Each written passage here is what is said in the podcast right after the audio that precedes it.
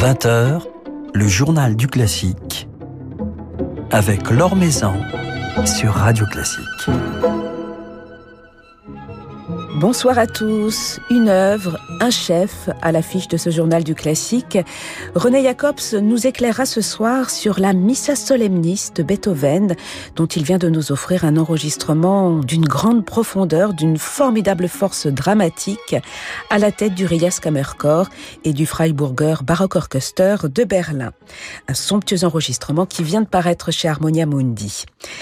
La Missa Solemnis, une œuvre intimidante au premier abord, chargée de symboles et profondément humaniste, dont René Jacobs nous livre ce soir les secrets.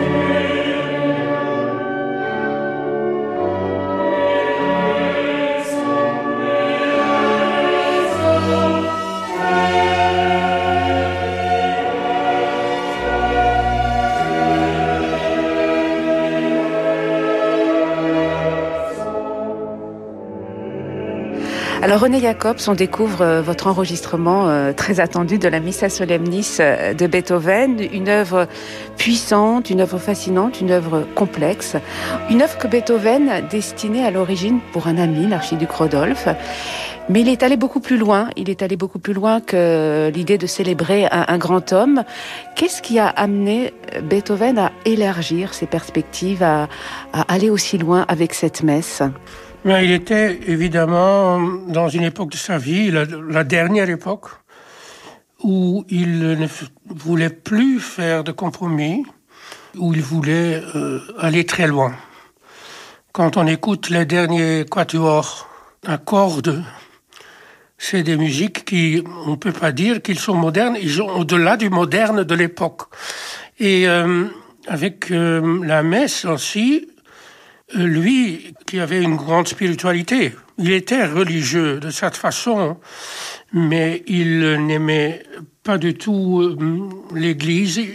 Il avait été euh, élevé dans la foi catholique à Bonn et il avait joué l'orgue quand il était euh, un jeune homme. Et donc, écrire des messes, il trouvait ça très difficile. Il avait déjà composé une messe qui déjà va assez loin, mais là, on sent qu'elle est proche des dernières messes de Haydn, mais cette messe va au-delà de ça. Et c'est donc après avoir composé le Kyrie eleison, où on sent encore l'influence de Haydn, qu'il a décidé de ne plus observer la deadline pour euh, la commande de l'œuvre. Oui, ça a duré quatre ans, pendant lesquels évidemment il a composé d'autres musiques, mais il voulait surtout aller dans la profondeur de ses textes. Et ça, pour lui, euh, c'était difficile, surtout tout ce qui est dogmatique comme texte. Dans la messe, c'est surtout le, le, Gloria et surtout, surtout, le credo. Déjà, le premier mot du credo, je crois en Dieu, donc il n'y a pas de doute. Il ne peut y avoir, pas y avoir de doute. Et euh, c'est une série de, on, appelle ça articles de la foi, basés sur des dogmes, et le mot de dogme le dit, il faut croire en quelque chose qui ne peut pas être euh, prouvé et qui doit être euh, considéré comme un mystère.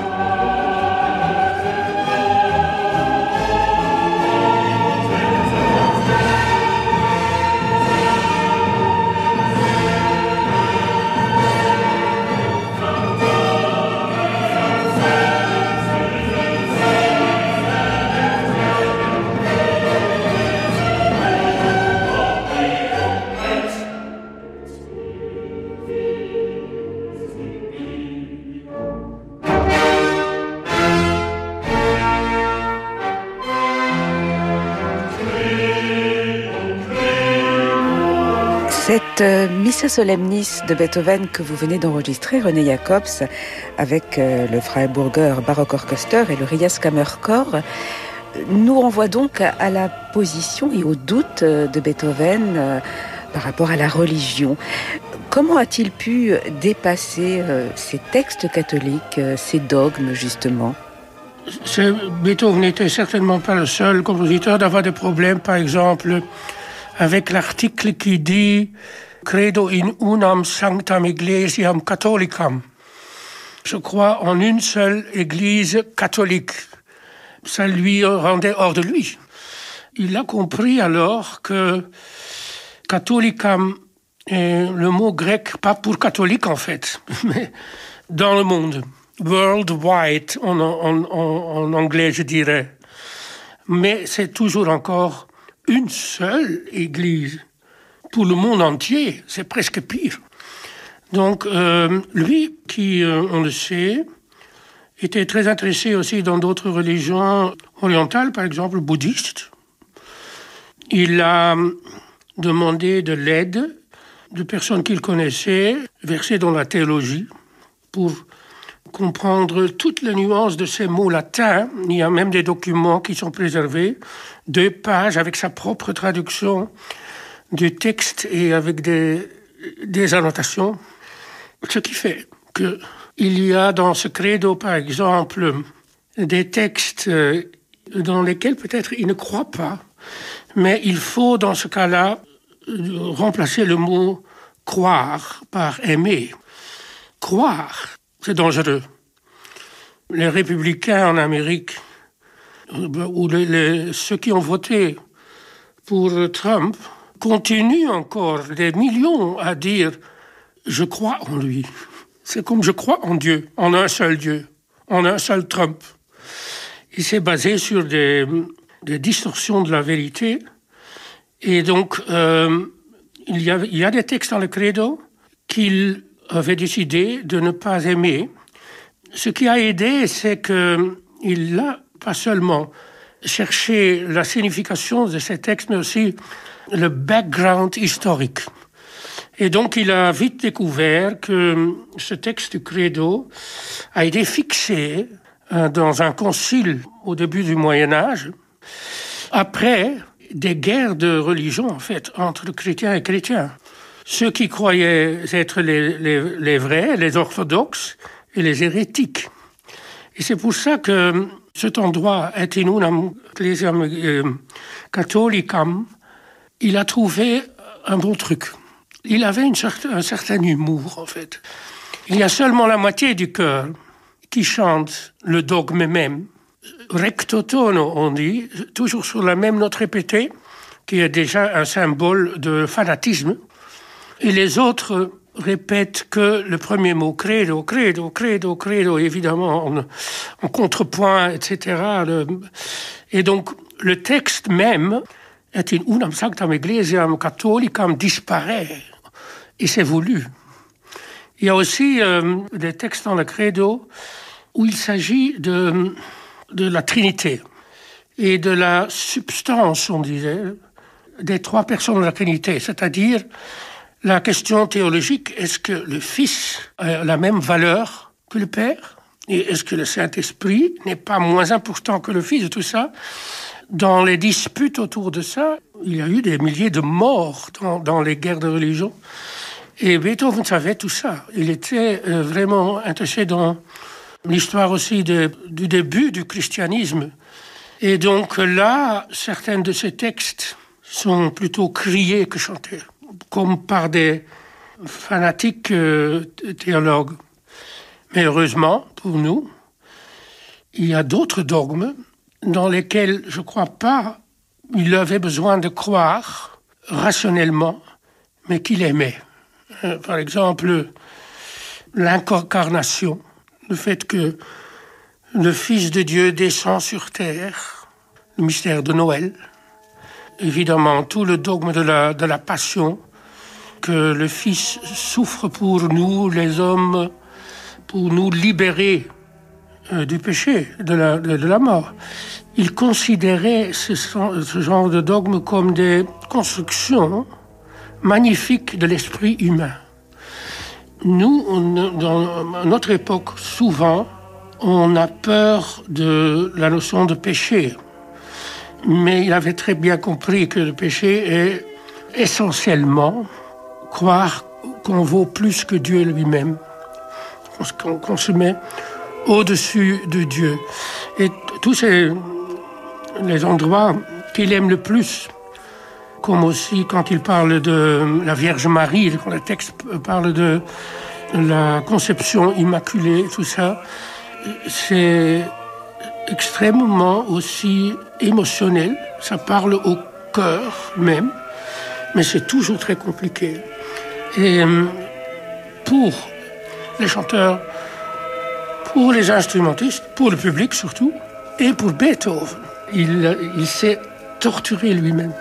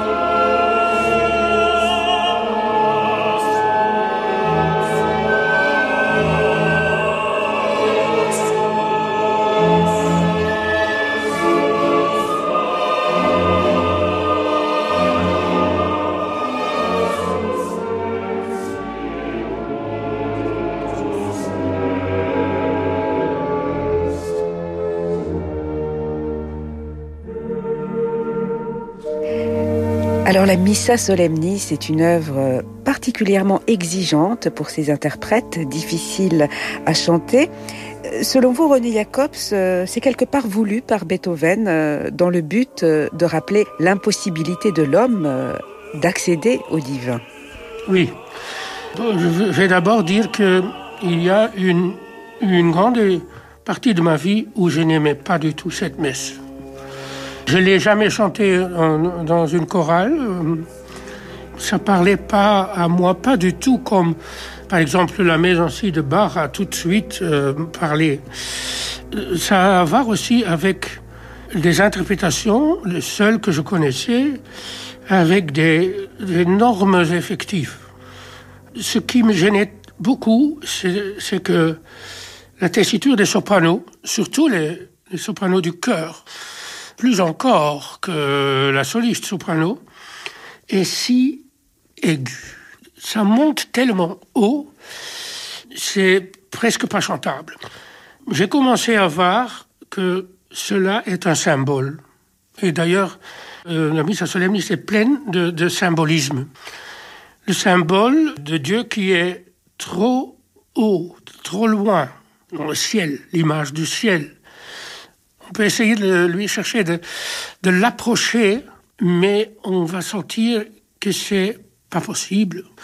Ça devient surtout clair dans euh, la fin du credo, qui est une fugue, une très longue fugue, très complexe, sur seulement et vitam venturi seculi am cinq mots, mais de son mesure.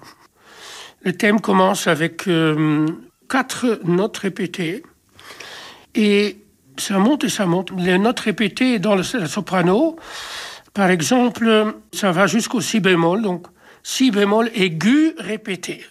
Ça, c'est vraiment euh, pas sympathique. on, dirait, on dirait sadique. Mais de là est né ce concept basé sur les chanteurs de l'époque qui disaient un Stimmentöter, un assassin des voix. Et ce n'est que le début de la fugue, et puis il y a des syncopes, et ça devient extrêmement difficile de tenir ensemble dans le cœur, parce que l'orchestre n'a pas des, syncopes, etc. On a, dans le 19e siècle, eu de grands problèmes avec ça. Aussi, il ne faut pas l'oublier parce que les compositeurs étaient les victimes de la mode du XIXe siècle de concerts avec des effectifs euh, gigantesques. Ce qui peut aller, par exemple, pour le, Messie de Handel. Et, pour les oratorios de Haydn, ça va encore, mais pas pour la Missa Solemnis. Et donc, euh, les réactions étaient tièdes. Si les réactions étaient positives, c'était toujours dans le sens de oui, c'est très compliqué, mais plus tard, ceux qui viennent après nous vont comprendre que c'est génial. Ils n'ont pas eu vraiment raison. Ceux qui viennent après eux ont toujours encore des problèmes. Il faut chercher le symbolisme. Et le premier qui a fait ça à la fin du 19e siècle, c'est un, musicologue et un chef de chœur. Il s'appelle Weber, c'est évidemment pas Karl Maria von Weber, qui a trouvé une bonne image pour cette fugue. Il dit que c'est comme une, ascension d'une montagne.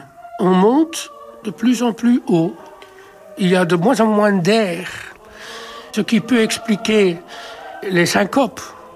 Et à la fin de cette fugue, dans la partie homophone, où soudainement les quatre solistes commencent à chanter, on a l'impression que ces solistes, eux, ils ont atteint Dieu. Ils sont comme les anges dans le ciel et les autres ne le sont pas. C'est une très belle image. Ça n'a aucun sens de dire comment on peut savoir si Beethoven a pensé comme ça. Il ne faut pas se poser la question, mais il faut chercher et chercher et chercher. Il faut lire et relire et encore une fois relire la partition. Et on va comprendre, comme euh, d'ailleurs le chef polonais René Leibowitz a écrit dans un livre très très beau, Le compositeur et son double, qu'une lecture n'est jamais impuisée. il y a toujours quelque chose à euh, retrouver pour une deuxième lecture. Ceci est vrai pour beaucoup de musique. Mais pour la mise à solemne, moi je trouve que la lecture est imprisable. On ne peut pas trouver la dernière vérité et probablement Beethoven ne pouvait pas non plus.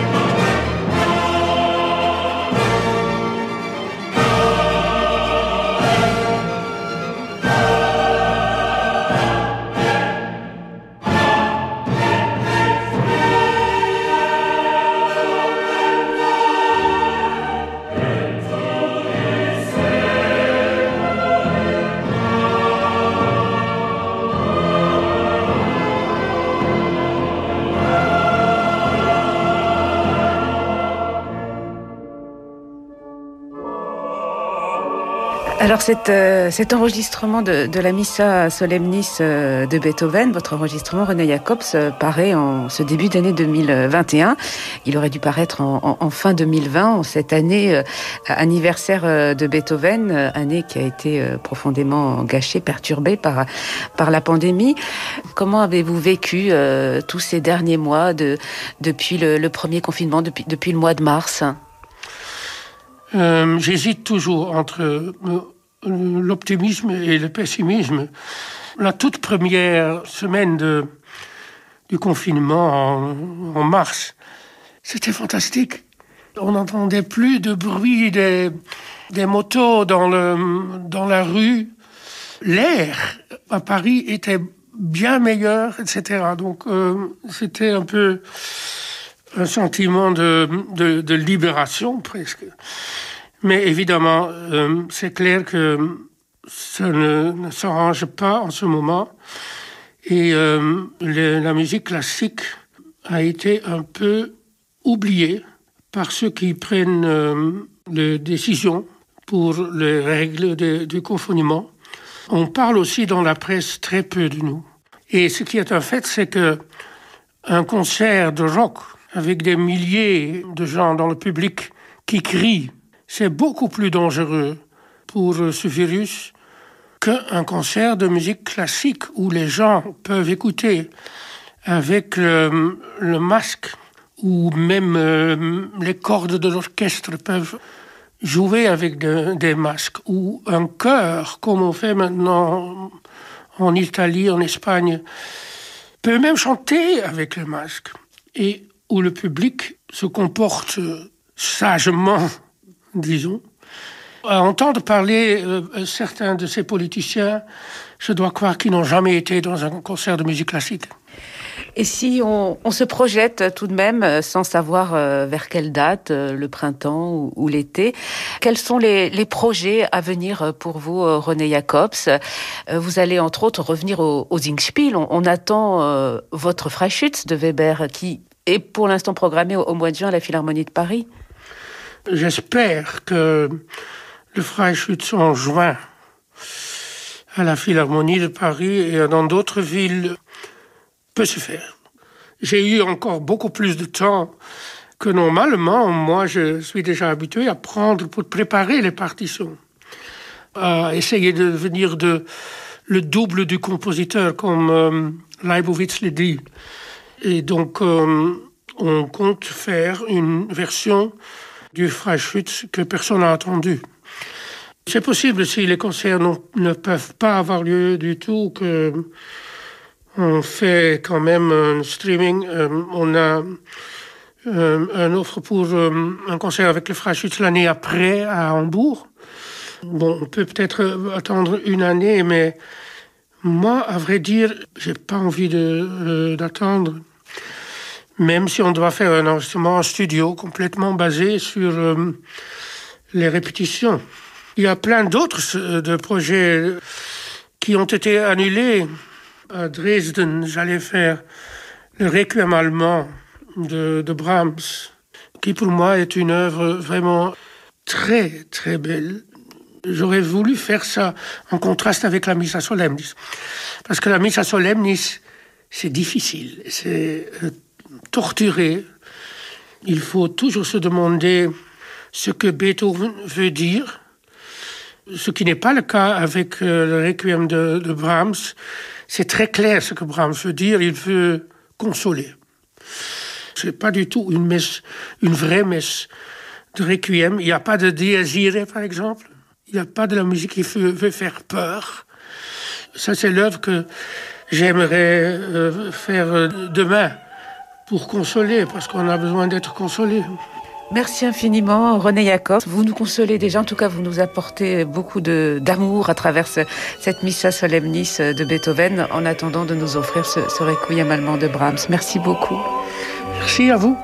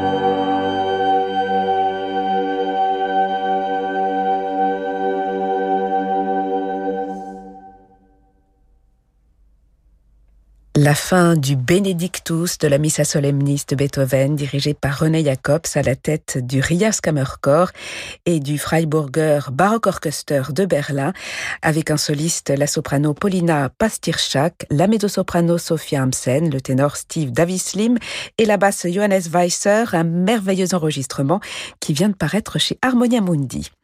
Voilà, c'est la fin de ce journal du classique. Merci à Laetitia Montanari pour sa réalisation. Très belle soirée et très beau week-end. Lundi, c'est Ludovic Tézier qui sera notre invité dans le journal du classique. Ludovic Tézier qui nous parlera de ses grands rôles verdiens à l'occasion de la publication de son tout premier album chez Sony. Mais tout de suite, je vous laisse, comme tous les soirs, en compagnie de Francis Drezel.